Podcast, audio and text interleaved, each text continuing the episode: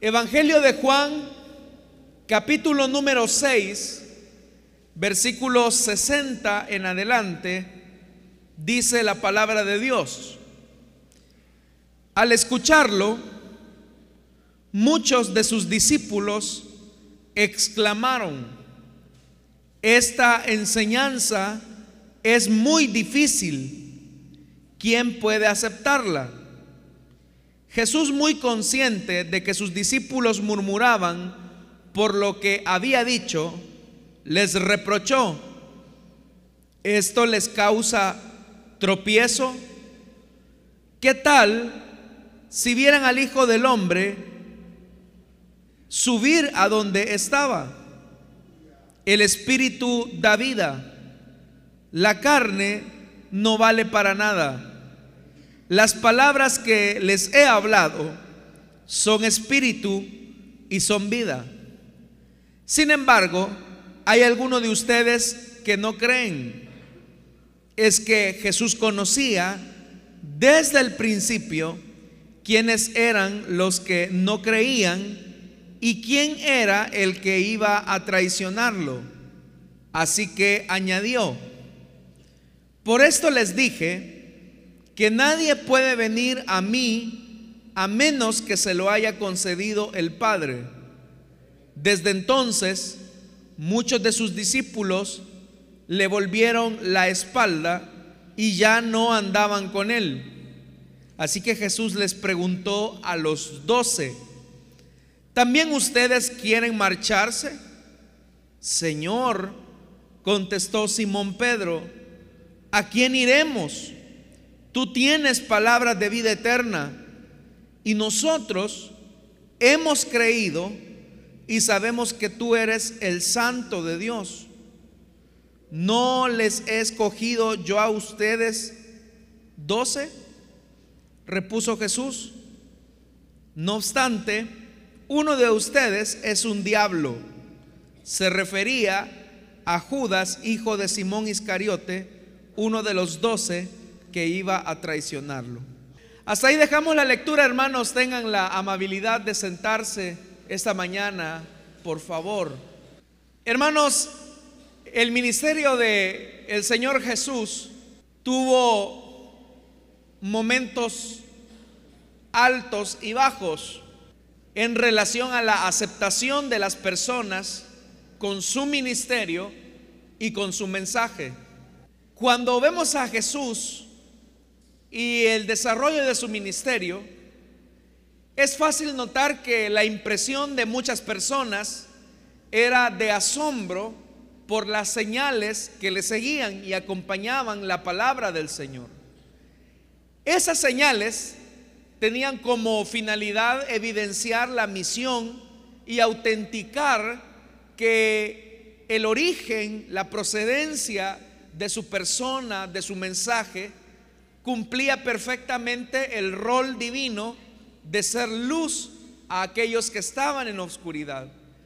Cuando hablo de esto, hermanos, no me estoy refiriendo exclusivamente al hecho de personas que anduvieran en situaciones, digámoslo así, vergonzosas, deshonrosas, como eran en esta época, sino que me refiero incluso a aquellas personas que sufrían algún tipo de enfermedad, de debilidad, y consecuentemente esa enfermedad, esa debilidad era un signo de marginación, de exclusión, y todas esas condicionantes hablan del pecado eh, estructural que vivía la sociedad judía. De tal forma que cuando Jesús, por ejemplo, sanaba a un leproso, Jesús no solamente sanaba reivindicándole la salud, sino que también Jesús eh, le reintegraba o le reinsertaba todas las condiciones de vida mínimas para que pudiera reinsertarse completamente a su familia, a la sociedad y a la vida religiosa de su época. Porque cuando alguien tenía un diagnóstico como el de la lepra, era marginado familiarmente, no podía estar ya con su familia.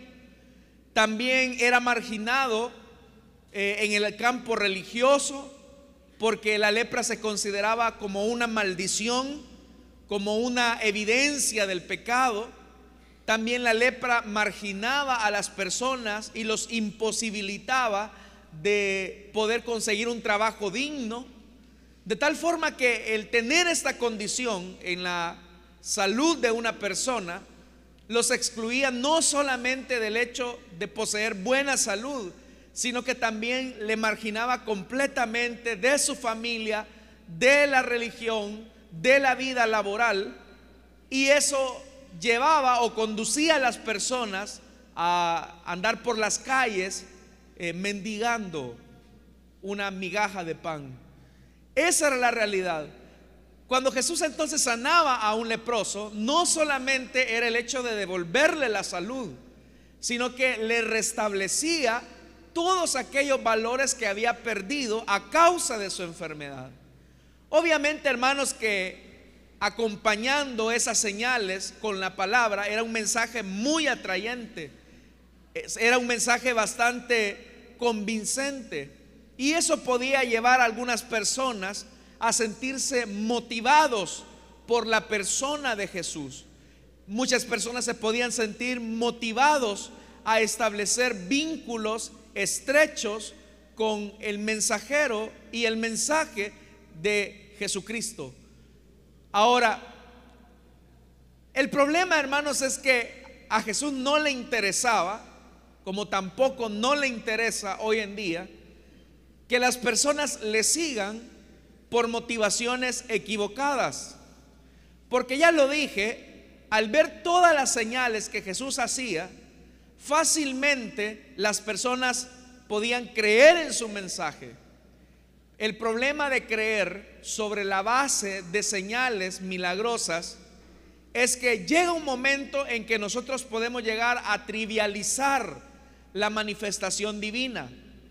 Cuando nosotros estamos, hermanos, muy rodeados de aquellos aspectos sobrenaturales que demuestran la presencia de Dios en medio de la iglesia, el peligro al que nos exponemos es que nosotros podamos llegar a desnaturalizarnos de la presencia de Dios. Y eso fue lo que pasó con el Señor Jesús. El Señor Jesús había hecho muchas señales, señales que claramente evidenciaban que no solamente Él era el Mesías, sino que también evidenciaban que Él era el unigénito Hijo de Dios. Pero como las personas se acostumbraron a las señales, se acostumbraron al mensaje, luego, hermanos, esa, esa rutina que hicieron, esa desnaturalización que hicieron acerca de las señales del Señor, del mensaje de Jesús, los volvió reacios, duros en el corazón. Uno podría decir que a mayor revelación de Dios, la persona podría ser más sensible a Dios, pero la experiencia que nos demuestra la Escritura es que a mayor revelación de Dios somos más responsables de dicha revelación. Entre más usted conoce acerca del Señor, entre más usted goza de su presencia, entre más usted se rodea de las cosas sobrenaturales de nuestro Dios vivo, usted es responsable delante de Dios. ¿Y en qué consiste la responsabilidad de la revelación divina? ¿En qué consiste la responsabilidad de conocer a un Dios que se manifiesta de manera sobrenatural en nuestra vida? ¿En qué radica esa responsabilidad? La responsabilidad radica en el tema del seguimiento. Nosotros estamos acostumbrados, y de hecho que esa debe de ser nuestra consigna como cristianos evangélicos, presentar a Jesucristo como el único puente o el único camino de salvación. Y esa es la verdad. Hemos hablado en otras ocasiones de la necesidad de entrar por la puerta estrecha, de la necesidad de caminar en eso, en el camino angosto. Pero para que ese proceso de maduración llegue a feliz término y verdaderamente valoremos con responsabilidad la revelación que nos ha sido encomendada, una de las cosas que debemos de cultivar nosotros como creyentes es el seguimiento. ¿Y en qué consiste el seguimiento? El seguimiento es aceptar y reconocer a Jesús como el Señor y el Salvador, convirtiéndome en su discípulo. Recuerde, Jesús no estaba interesado, como tampoco está interesado hoy en día, en tener seguidores. Los artistas tienen seguidores, los partidos políticos tienen seguidores, las organizaciones transnacionales o multinacionales tienen seguidores, clientes que a cambio de algún recurso reciben algún beneficio. A Jesús no le interesa tener seguidores, le interesa tener discípulos. Y el discipulado se da sobre la base del seguimiento. Es decir, que el seguimiento establece una relación vinculante entre que Jesús es mi maestro y yo soy su discípulo. El discípulo no puede hacer, no puede ser más que el maestro. Siempre el maestro será más que el discípulo, y será el maestro quien pondrá las condiciones, las normas, la disciplina que el discípulo debe de seguir. ¿Cuál es la diferencia entre un discípulo y un seguidor? El seguidor tiene la costumbre de establecer sus criterios, sus interpretaciones, sus normas en cómo va a convivir con la persona que sigue. Si esta persona no me cumple, si esta persona no llena mis estándares, no llena mis expectativas, entonces yo dejo de seguirlo. Eso ocurre con los políticos de hoy en día. Muchos de nosotros seguramente nos podemos sentir fantaseados por algún líder político, y usted sabe que alrededor de ese líder político se levantan seguidores. Pero ¿qué pasará el día en que ese líder no llene los estándares, no llene, hermanos y hermanas, las exigencias o las expectativas que nosotros tengamos? Los seguidores se irán replegando, ya no seguirán a esa figura. ¿Por qué razón? Porque la normativa del seguidor con sus seguidores, la normativa del líder más bien con sus seguidores, es que es el dirigente el que debe de cumplir las expectativas de los seguidores.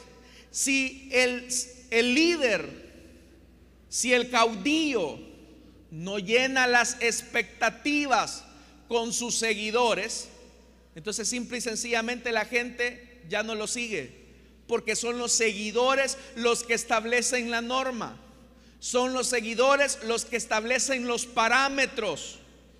Pero en la relación de Jesucristo con su iglesia, con sus discípulos, los discípulos no establecen el parámetro de seguimiento, es el maestro. Es el maestro el que coloca la norma, el camino, los estándares, y queda en la decisión de aquellos que se han de llamar discípulos en aceptarlos o no. Entonces vea, ¿qué queremos? ¿Y qué es lo que Jesús quiere de su iglesia esta mañana? Jesús no quiere un montón de gente que lo ande siguiendo y poniéndole condiciones. Yo voy a ser cristiano si Jesús me cumple esto. Voy a ser un buen discípulo del Señor si Él me provee la novia que yo quiero. Voy a ser un buen creyente si Él me da el trabajo que estoy necesitando. Voy a ser un buen cristiano si Él le cambia la vida a mi marido. Usted le está poniendo normas, usted le está poniendo barreras, y usted está viendo a Jesús como un líder nada más. Pero no se olvide que Jesús no quiere seguidores, Jesús quiere discípulos. Y ya lo dije, el discípulo no puede ser mayor que su maestro. Es el maestro el que establece la norma, es el maestro el que establece la disciplina, es el maestro el que coloca las instrucciones de vida para que el seguimiento sea posible. Lamentablemente, una de las cosas en las que nosotros carecemos como iglesia en términos generales es que no estamos tan dispuestos a seguir a Jesús, porque el seguimiento, hermanos, continuamente expondrá nuestra comodidad. Vuelvo y repito, el seguimiento continuamente expondrá nuestra comodidad, y al exponer nuestra comodidad, nosotros tendremos que tomar una decisión entre seguir cómodos, entre lo que nosotros queremos, entre lo que nosotros deseamos, entre lo que nosotros anhelamos, o aceptamos el reto y el desafío del Señor a asumir toda la responsabilidad de dicho seguimiento. Pensemos por un momento en el apóstol Pablo. El apóstol Pablo tenía un aguijón en la carne. La Biblia no dice en qué consistía el aguijón en la carne.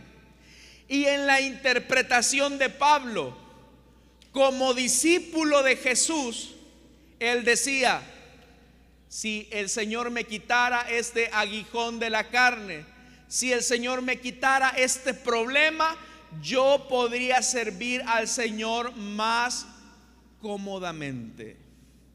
Yo podría seguir al Señor cumpliendo la tarea y la misión que me ha sido encomendada si Él me quita este obstáculo.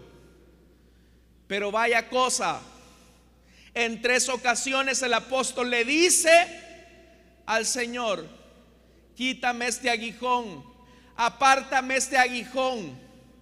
Y en todas las ocasiones el Señor le dijo: no, bástate de mi gracia, porque mi poder se perfecciona en tu debilidad.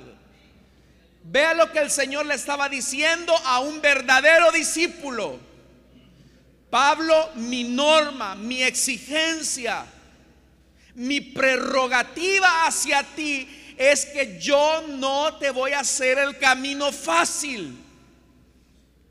No te voy a quitar el aguijón de la carne. Al contrario, lo vas a mantener, porque teniendo esa incomodidad, teniendo ese aguijón en la carne, tu poder, el poder, mi poder se podrá ver en tu debilidad. Mi mano se logrará desplegar sobre ti. Pero ¿quién está poniendo las condiciones del juego? ¿Quién está estableciendo los parámetros del seguimiento? ¿Es Pablo o es el Señor? Evidentemente que es el Señor. Nosotros no podemos venir al Señor con nuestras exigencias. Nosotros no podemos venir al Señor discutiéndole en qué condiciones vamos a servirle. Nosotros no podemos venir a decirle al Señor: en esto sí quisiera servirte, en aquello no. Si tú dices eso, tú no eres discípulo, eres seguidor. Pero si eres seguidor, Jesús no tiene nada contigo. Esa es la verdad que encontramos en este texto. Hermanos, esa idea que al venir al evangelio las cosas van a seguir, van a ser fáciles, son ideas y predicaciones de personas embusteras. No les crean. No son verdaderos y auténticos ministros de la palabra. Tengo que ser completamente sincero con ustedes. El Señor en muchas ocasiones los va a llevar a ustedes a puntos de severa incomodidad. El mismo Jesús lo dijo: el Hijo del Hombre no tiene ni siquiera una piedra donde poder recostar su cabeza. Y tú aún así quieres ser mi discípulo. Porque vuelvo y repito, el seguimiento expondrá nuestra comodidad. Y al exponer nuestra comodidad, usted tendrá que tomar una decisión entre seguir con su vida cómoda o seguir la incomodidad de ser discípulo de Jesús. Muéstreme en qué aspectos de su vida cristiana usted está teniendo incomodidad. La incomodidad puede ser en su trabajo. La incomodidad puede ser en su lugar de estudios. ¿Cuántos hermanos tienen que sufrir la incomodidad que por hacer las cosas correctas, por hacer las cosas rectas, los despiden de sus trabajos? Pero los que son malacates, los que son malintencionados, los que son gangueros, esos están en buenos trabajos y con buenos puestos, con buenos salarios. Hay cristianos, ustedes saben, que dicen: soy cristiano en la iglesia, aquí en la oficina soy otra cosa. Tú estás dividiendo tu responsabilidad, pero ¿sabes qué? Eres simplemente un seguidor, no un discípulo. El discípulo auténtico asume la incomodidad del seguimiento. No hay vuelta atrás. Por eso vuelvo y repito, Jesús no se alegra con ver masas reunidas en los edificios. A Jesús no le interesa tener personas que amen su comodidad y que sigan creyendo que son creyentes, que son cristianos cuando no lo son. Vuelvo y repito, el auténtico discipulado solamente se establece sobre la relación del seguimiento. Es verdad que en este proceso de seguimiento tenemos bendiciones de parte de Dios. Es verdad que en este proceso de seguimiento hay salud. Es verdad que en este proceso de seguimiento hay bendición. Es verdad que en este proceso de seguimiento hay satisfacciones. Es verdad, hay éxitos, hay logros. Es verdad. Pero no es toda la verdad decir que el seguimiento está lleno de eso. Hay momentos buenos y hay momentos malos.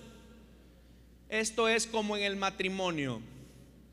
Usted sabe que en el matrimonio hay momentos altos, muy altos. Son un amor, que mi precioso, que mi princesa, que mi amor, que qué linda te ves, qué lindo te ves. Una mielita completa. Pero hay momentos también en el matrimonio que hay hiel.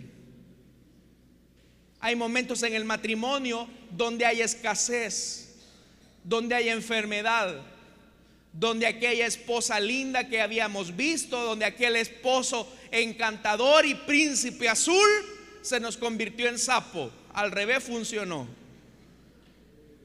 Pero el amor exige determinación. Y eso me lleva al siguiente principio. El seguimiento auténtico solamente se establece sobre la base del amor. Aquí a nadie Jesús le está doblando el brazo para que lo siga como discípulo, no como seguidor. ¿Cuántos de ustedes vinieron obligados hoy a la iglesia? Más de alguno ha de haber aquí. Algún adolescente, algún esposo que le dijo: mira, no te cocino ahora si no vas a la iglesia. No, espero que no, se quedaron en la casa. Si usted está auténticamente acá es porque usted decía: voy a hablar con el Señor en el culto, voy a esperar que el Señor me hable a mí. ¿Y qué es lo que lo ha traído a este lugar? Hoy que muchos descansan, hoy que muchos tendrían la oportunidad de amanecer descansando en sus habitaciones, ¿qué los hace estar acá? ¿Qué los hace madrugar? ¿Qué los hace levantar a los niños en la madrugada, perdón, en la mañana? ¿Qué los hace preparar los alimentos? Quizás algunos ni desayunaron antes de venirse. ¿Qué los, qué los que los motiva a estar acá? Si lo que te motiva es venir a conseguir un milagro, si lo que te motiva es que Dios te sane, si lo que te motiva es que Dios te provea, date por satisfecho, te puedes ir, nos vemos la siguiente semana. Pero si lo que te motiva es que Dios te hable, es que Dios te diga: esta es tu realidad, en esto puedes mejorar, en esto debes de mejorar, para que nuestra relación se convierta no en la de siervo sino en la de amigo. Entonces quédese, bienvenido a la casa de Dios. Con usted era el trato. Este es el momento en el que Jesús, hermanos, le dice a la gente: ¿ustedes por qué me siguen? Me han seguido porque les he dado de comer. De hecho, que este versículo corresponde a toda una sección en el Evangelio de Juan, de un diálogo de confrontación al seguimiento. Este capítulo seis, a partir del versículo veinticinco hasta el setenta y uno, que es parte de lo que hemos leído, es el diálogo de confrontación del seguimiento. Jesús había llegado a la cúspide más alta, porque les había dado de comer a cinco mil. Imagínense tener una congregación en un solo día de cinco mil, sin contar mujeres y sin contar niños. Alguien podría haberle dicho a Jesús: Jesús, llegaste a la cumbre en tu ministerio. Y ese es el peor engaño. La cantidad no refleja calidad. La cantidad no refleja calidad. Pareciera ser que como iglesia nos hemos enfocado en tener cantidad. Nos gustan los números, nos gustan vernos apretados.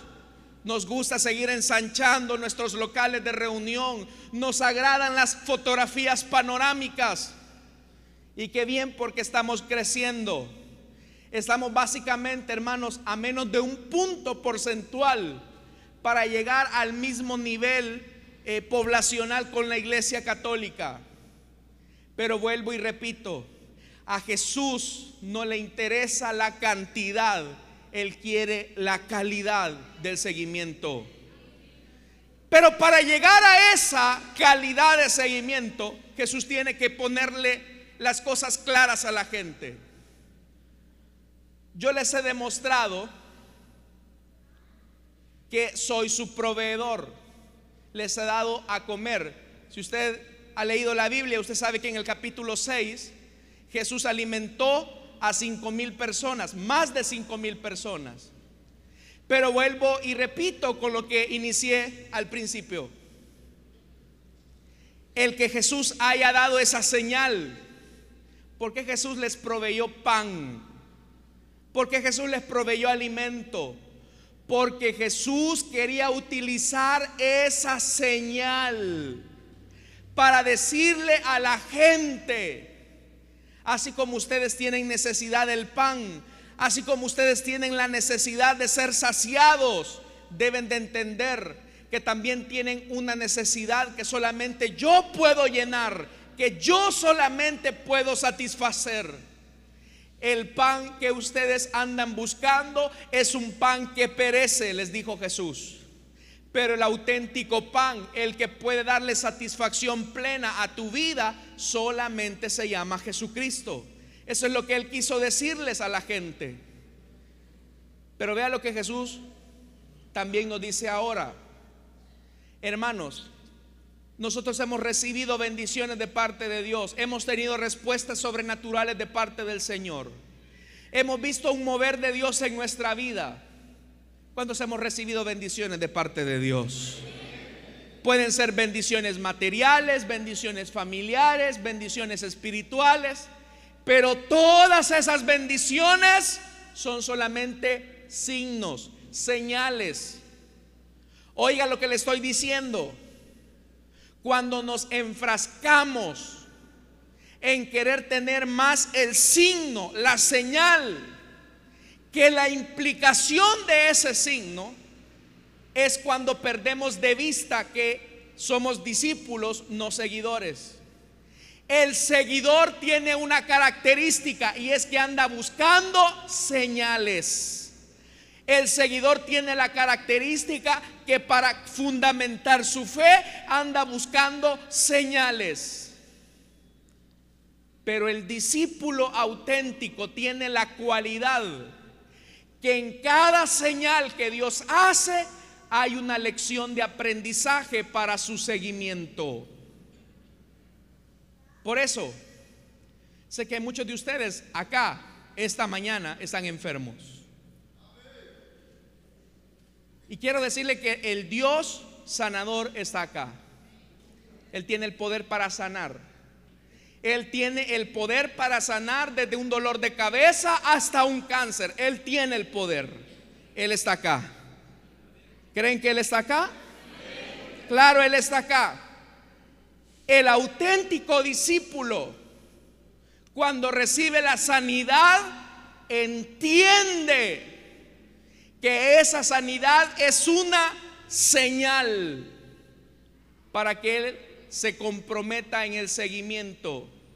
Entiende que recibir esa salud, esa sanidad divina, es un signo de elección para su ruta de seguimiento. Pero nosotros nos enamoramos más de los símbolos, de las señales. Eso fue lo que le pasó a Israel. Israel se quedó, hermanos, con la serpiente de bronce y se enamoró de la serpiente de bronce. Le comenzó a hacer culto a la serpiente de bronce. Dios había utilizado la serpiente de bronce para sanar a Israel cuando las serpientes les mordieron en el desierto en su ruta a la tierra prometida. Pero ese pedazo de bronce no tenía ningún poder sobrenatural. Eso era un simple símbolo, era una simple señal. Cuando llega, hermanos y hermanas, el rey Josías, lo primero que Josías hace es quebrar esa vara de bronce, esa serpiente de bronce, porque Josías entendió que eso simplemente era un símbolo que representaba la misericordia de Dios hacia su pueblo para sanidad. Entonces vea, usted por qué sigue a Jesús, usted por qué sigue al maestro, lo sigue como discípulo o lo sigue como seguidor nada más. Si usted me acompaña en el capítulo seis de Juan, ya había pasado, hermanos, ya había pasado la multiplicación de panes y peces. Pero vea lo que dice el versículo veinticinco del capítulo seis de Juan. Cuando lo encontraron al otro lado del lago, le preguntaron: Rabí. Vea con qué respeto se están dirigiendo a él. Le están diciendo: maestro, ¿cuándo llegaste acá? Están bien preocupados aparentemente. Versículo veintiséis. Y Jesús, como maestro, no se preocupa de los protocolos. Vea lo que dice versículo veintiséis. Ciertamente les aseguro que ustedes me buscan no porque han visto señales, sino que comieron pan hasta llenarse. Trabajen, pero no por lo por por la comida que es perecedera, sino por lo que permanece para vida eterna. ¿Qué andaban buscando ellos, hermanos? ¿Andaban buscando al maestro realmente? ¿Andaban buscando a Jesús verdaderamente? No, hermanos. Una característica, una característica del seguidor es que cuando ve satisfecha su necesidad, se aleja de Dios, se enfría de Dios. Cuando esa necesidad vuelve a aparecer, va y vuelve a buscar a Jesús. Eso es lo que ocurre muchas veces. ¿Se ha fijado que muchas personas, cuando tienen necesidad, tienen una vida de consagración, andan siempre en las cosas del Señor porque tienen esa necesidad? Cuando la señal llega, cuando la necesidad es satisfecha, se olvidan del maestro y no vuelven. Cuando vuelve otra vez la necesidad, andan como estos buscando al maestro. Rabí, ¿qué te habías hecho?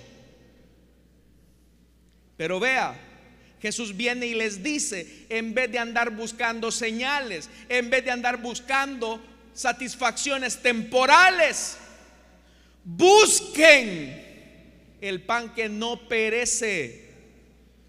¿Y cuál es ese pan que no perece? Es el Señor Jesucristo por medio de su palabra. Él les está diciendo, si auténticamente yo soy su maestro y ustedes son mis discípulos, no anden buscando señales, no anden buscando portentos, búsquenme a mí, porque cada señal, cada señal te llevará al maestro. Y detrás de cada señal recibida por un auténtico discípulo hay gratitud. Hay gratitud. El verdadero discípulo, al recibir una señal sobrenatural, tiene por característica la gratitud. ¿Sabe algo? Lo que más lamento en medio del pueblo cristiano es que hayamos perdido nuestro sentido de gratitud a Dios. ¿Cómo toma usted la Santa Cena o la Cena del Señor? ¿Hay gratitud cuando lo hace? Cuando se pone a pensar en lo que había sido su vida y lo que Dios le ha permitido en su misericordia, ¿hay gratitud? Cuando usted recibe una bendición de parte de Dios, ¿se enamora más de esa bendición o del Dios que lo bendijo? Muchos nos enamoramos de las bendiciones de Dios, hermanos. ¿Se acuerda de la esposa de Job? Una esposa que estaba enamoradísima del carro, de los hijos, de las casas, de los viajes, de las posiciones. Y el día en el que Dios en su soberana voluntad le retira a Job todo lo que él mismo le había dado, aquella mujer va y le reclama a Job y le dice: ¿por qué mantienes aún tu integridad? ¿Por qué no te pegas un solo tiro? Maldice a tu Dios y muérete. ¿Y cuál fue la respuesta sabia de aquel hombre piadoso que era auténtico discípulo, no seguidor? Él dijo: si de Dios hemos de recibir los bienes, ¿cómo no hemos de recibir también los males? El nombre de Dios sea bendecido en todo tiempo, dijo Job. Eso autentica a un verdadero discípulo.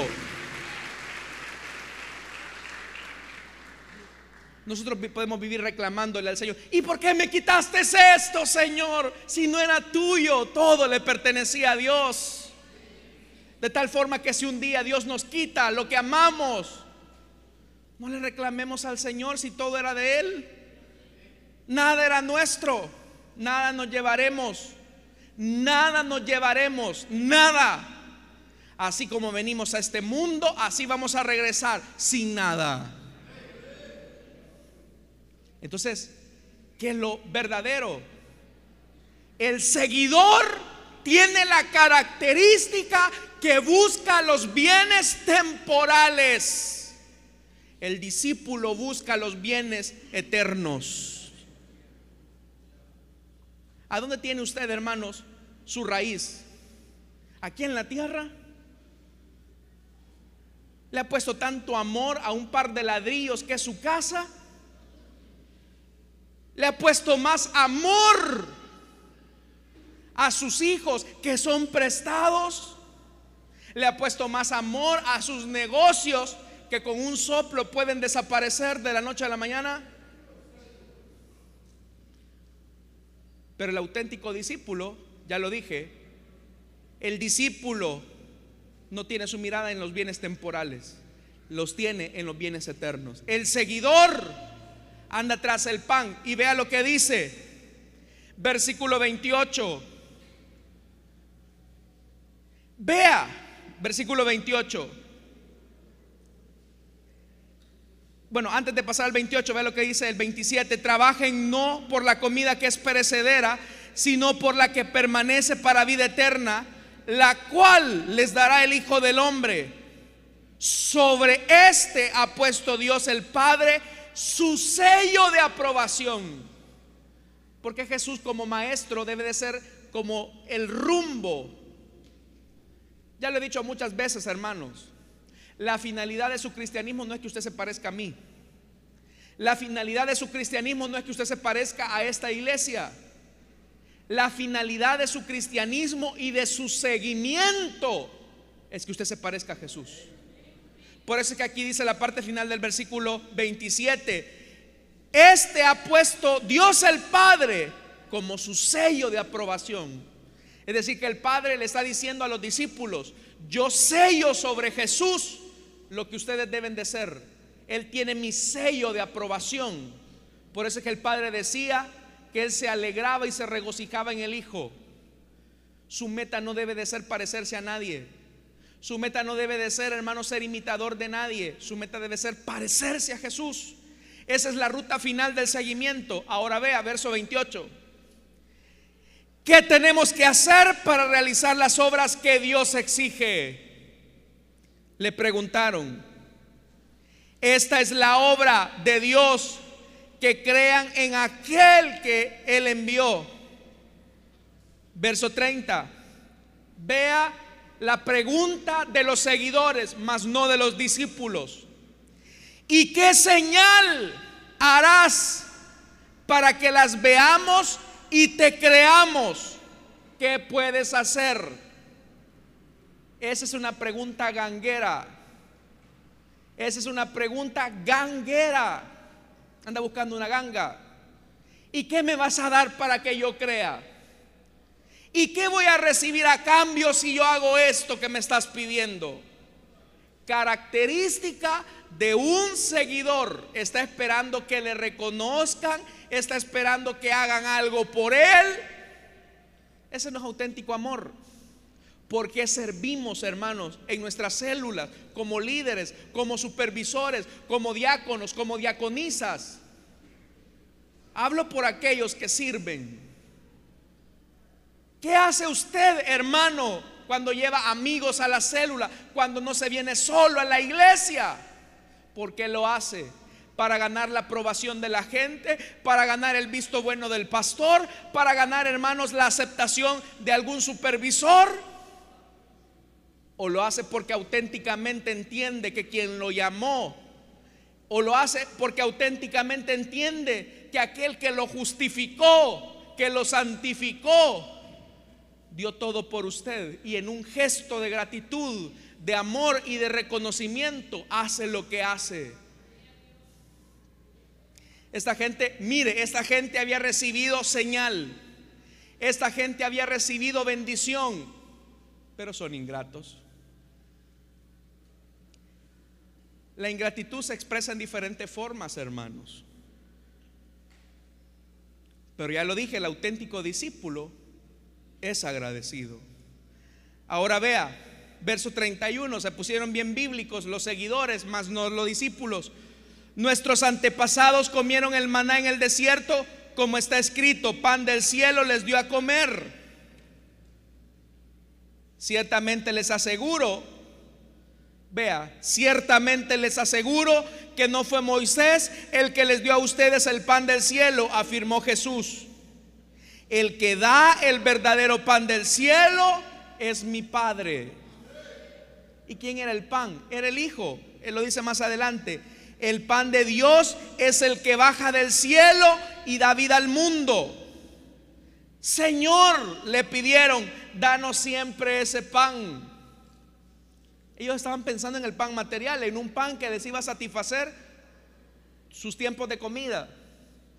No iban a tener necesidad de estar comiendo. Eso es lo que ellos pensaron. Más de alguna mujer ha de haber dicho en ese momento, qué bien, vamos a comer un solo pan, no voy a tener hambre y siempre me voy a mantener delgada. Más de alguien pudo haber pensado eso. No entendieron. Pero el verso treinta y cinco, Jesús les vuelve a reafirmar la verdad. Yo soy el pan de vida. El que a mí viene nunca pasará hambre, y el que en mí cree nunca más volverá a tener sed. Es decir, que para el verdadero discípulo Jesús lo es todo. Para el verdadero discípulo Jesús lo es todo. Si Dios le da lo que pide, gloria a Dios, pero para él Jesús lo es todo. Si Jesús lo sana, gloria a Dios, pero para él Jesús lo es todo. Si Jesús le da el empleo que anda buscando, gloria a Dios, pero para él Jesús lo es todo. Pero igual, si Jesús no bendice, si Jesús no nos da, si Jesús no nos provee, también gloria a Dios, porque Jesús lo es todo para nosotros, hermanos y hermanas. Él lo es todo.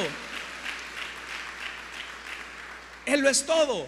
Si usted no está satisfecho con tener a Jesús, usted es seguidor. Ay, cómo me gustaría tener esto, tener aquello. Mire, yo no le digo que no tenga aspiraciones. Téngalas, téngalas. Pero si no las consigue, hermano, dese por satisfecho que tiene a Jesús, el Hijo de Dios. Y vea, dice esto, verso treinta y siete: todos los que el Padre me da vendrán a mí, y el que a mí viene no lo rechazo, porque he bajado del cielo no para hacer mi voluntad, sino de la que me envió, de la que me envió, del que me envió. Este es el sello de aprobación. Por eso es que el Padre lo aprobaba, porque Jesús no estaba haciendo su voluntad. Y una característica del auténtico discípulo es que no hace su voluntad. Una característica del seguidor es que hace lo que quiere, lo que le conviene. Hermanos, ¿cuántos creen que la Biblia es la palabra de Dios? ¿En serio creen que este libro es la palabra de Dios para nosotros? Este libro nos, nos los tenemos que comer enterito, con sus exigencias y con sus deberes. Yo no puedo decir, en esto me parece que voy a ser cristiano y en esto no. Tenemos que ser fieles al mensaje. Y dice más, vea lo que dice: porque he bajado del cielo no para hacer mi voluntad, sino de la que, de la que me envió. Verso treinta y nueve: y esta es la voluntad del que me envió, que yo no pierda nada de lo que Él me ha dado, sino lo que lo resucite en el día final. Porque la voluntad de mi Padre es que todo el que reconozca al Hijo y crea en Él tenga vida eterna, y yo lo resucitaré en el día final. Y dice más, vámonos al verso cuarenta y cuatro por motivo de tiempo. Vea, y a eso quería llegar. Verso cuarenta y cuatro: nadie puede venir a mí si no lo atrae el Padre que me envió, y yo lo resucitaré en el día final. Vea lo que dice el verso cuarenta y cinco: en los profetas está escrito, a todos los instruirá Dios. Una característica del discípulo es que se deja ser instruido por Dios. Ahora, hermanos, termino con esto. Cuando la gente escuchó el mensaje de Jesús, la congregación de diez mil desapareció. Verso sesenta, que fue con el que iniciamos la lectura: al escuchar, muchos de sus discípulos exclamaron: esta enseñanza es muy difícil, ¿quién puede aceptarla? Este estándar es muy alto, mejor me regreso, mejor me voy atrás. Pero al darse la media vuelta, y como dice la N B I, al darle la espalda a Jesús, estaban demostrando que ellos no eran discípulos, eran seguidores. Pero mientras otros se van, los verdaderos discípulos afirman su identidad de seguimiento. Y vea, verso sesenta y seis: al ver que la iglesia se estaba quedando sola, nadie hubiera contratado a Jesús como pastor porque estaba desvaciando la iglesia. Verso sesenta y seis: desde entonces muchos de sus discípulos le volvieron la espalda y ya no andaban con él. Así que Jesús les preguntó a los doce, se volvió a los doce y les dijo: vea, ¿también ustedes quieren marcharse? ¿Se quieren ir? Yo no los tengo amarrados, como Jesús no te tiene amarrado esta mañana acá. Que nadie debe estar por obligación acá.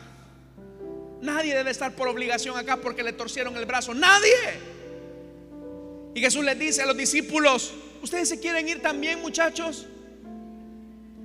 Y vea, el auténtico discípulo afirma el seguimiento en las buenas y en las malas. Vea lo que dice el versículo sesenta y ocho: Señor, ¿a quién iremos si solamente tú tienes palabras de vida eterna? Si los demás se van, nosotros no tenemos a dónde irnos, porque ellos regresarán a las riquezas, a los bienes temporales, a los afanes de la vida. Para ellos esos son sus dioses, y anda tras esas señales, tras las señales del dinero, tras las señales de la satisfacción humana y temporal. Pero nosotros, Señor, no andamos detrás de eso. Te queremos a ti. El auténtico seguimiento tiene como meta el estar un día con el Señor Jesucristo, hermanos y hermanas. Ese es el auténtico seguimiento. La pregunta esta mañana entonces es: ¿qué es usted? ¿Un seguidor, un fan de la iglesia? ¿Usted es un seguidor, un fan de esta congregación? No le sirve a Jesús. Jesús quiere discípulos que le sigan en las buenas y en las malas. Si Dios lo bendice, hermano, qué bien. Si Dios lo sana, gloria a Dios. Pero si Dios no le da, si Dios no lo bendice y si Dios no lo sana, puede darse por satisfecho si tiene al Hijo, porque el que tiene al Hijo lo tiene todo, dice la palabra de Dios. Amén, hermanos. Cierre sus ojos, hermano.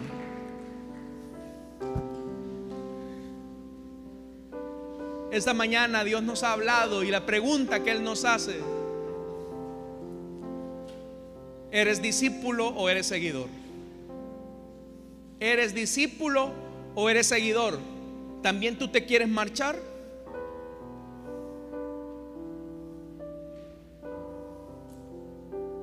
Si eres seguidor, vas a pasar poco tiempo por acá, como muchos. Si eres discípulo, vas a permanecer.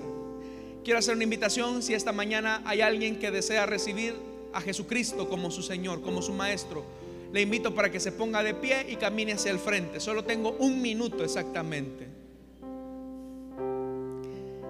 Si hay alguien que desea entregarle su vida a Cristo o desea reconciliarse y convertirse en un verdadero discípulo, pase.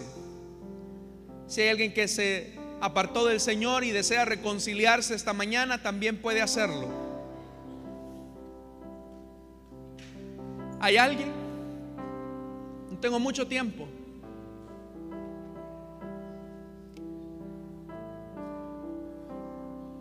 ¿Habrá alguien que desea entregarle su vida a Cristo o desea reconciliarse? Puede pasar.